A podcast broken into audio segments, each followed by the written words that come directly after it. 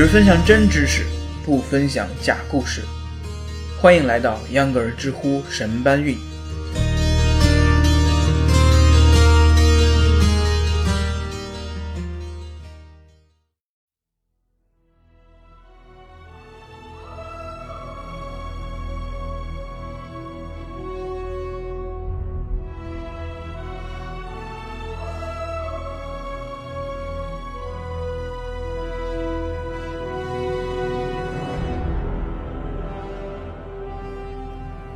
大家好，欢迎收听秧歌儿知乎神搬运。我是被美国国家航空航天局，也就是 NASA，每隔几个月吊一次胃口之后，发现啥也没有的秧歌儿。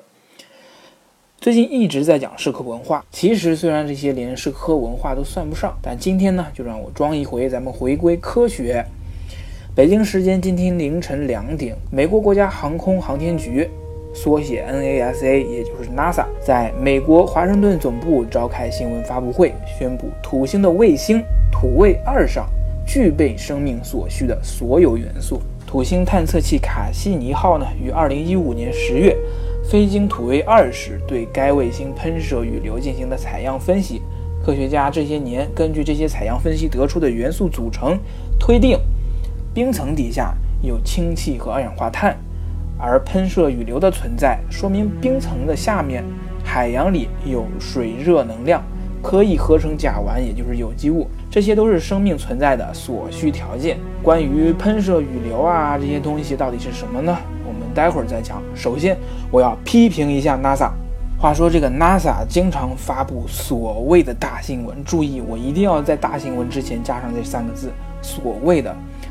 因为 NASA 呀和我们的 UC 震惊部有异曲同工之处，每次 NASA 发布这种公告，其实他们也可以用一个震惊的标题，例如，例如今天就是震惊，土星的不毛之地竟然是外星细菌的省略号。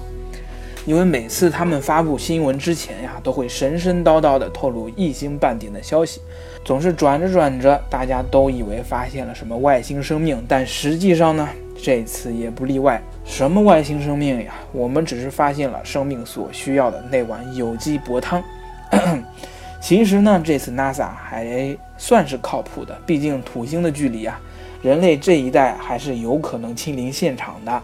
我们回到主题，知乎上又有朋友问了：如何评价 NASA 宣布土卫二发现全部生命条件？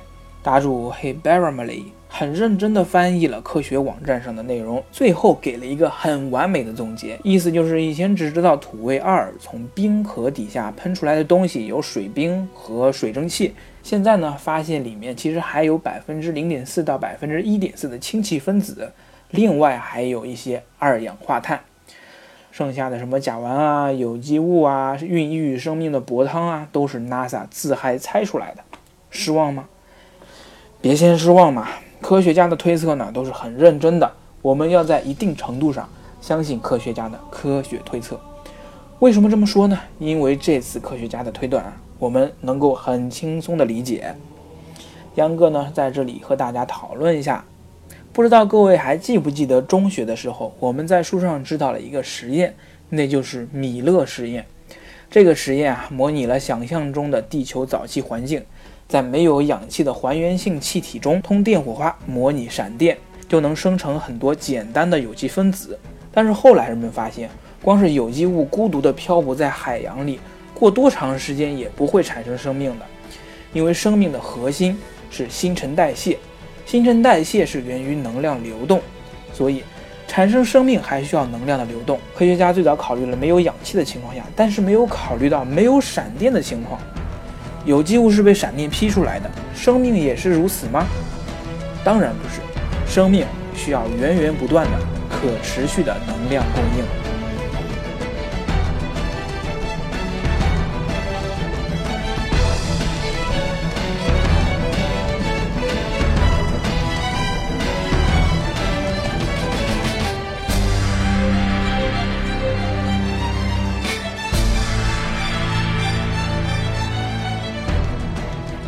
这些年来啊，科学家发现，在一些深海的泉口周围呢，化学反应能释放氢气，也能够生成甲烷和有机分子，而且这种反应是源源不断的，正是生命所需要的能量。很有可能地球早期的生命就是在这种能量流动的情况下产生的。好了，回到土卫二，因为卡西尼号发现了土卫二上也有冰面下持续喷出的水汽，也就是之前说的很玄乎的喷射雨流。科学家推断，在土卫二海底就有和地球一样的热泉，源源不断的提供能量流动和化学反应，加上已经侦测到的二氧化碳和氢气，我们的脑洞就可以合理的展开了。即使现在土卫二上没有生命，但是如果我们把地球海洋里热泉附近的微生物直接扔在土卫二上的海底热泉呢，是不是也能存活呢？如果这些微生物能存活，后面的事情可以依照食物链和生态系统慢慢瞎想。就这样想一会儿，是不是有一点小激动呢？经过了这样的思考后，是不是感觉自己和 NASA 科学家一样牛了呢？要是光靠瞎想就能堪比科学家，那就是太简单了。人家 NASA 还分析，因为探测到大量氢气的存在，说明很可能现在确实没有生命在利用这些资源。即使是这样，NASA 也实事求是。根据 NASA 透露，他们已经从政府那里获得了项目支持，将在未来投入更多的力量探索土卫二。随着欧罗巴快帆任务的推进，NASA 就会对地外生命是否存在的命题做进一步解答。准备好你的筷子，多年以后，当你尝着从土卫二捕过来的外星螃蟹，你是否还能记得今天央格尔在这里瞎聊呢？好了，今天央格尔知乎神搬运就到这儿了，我们下周一不见不散。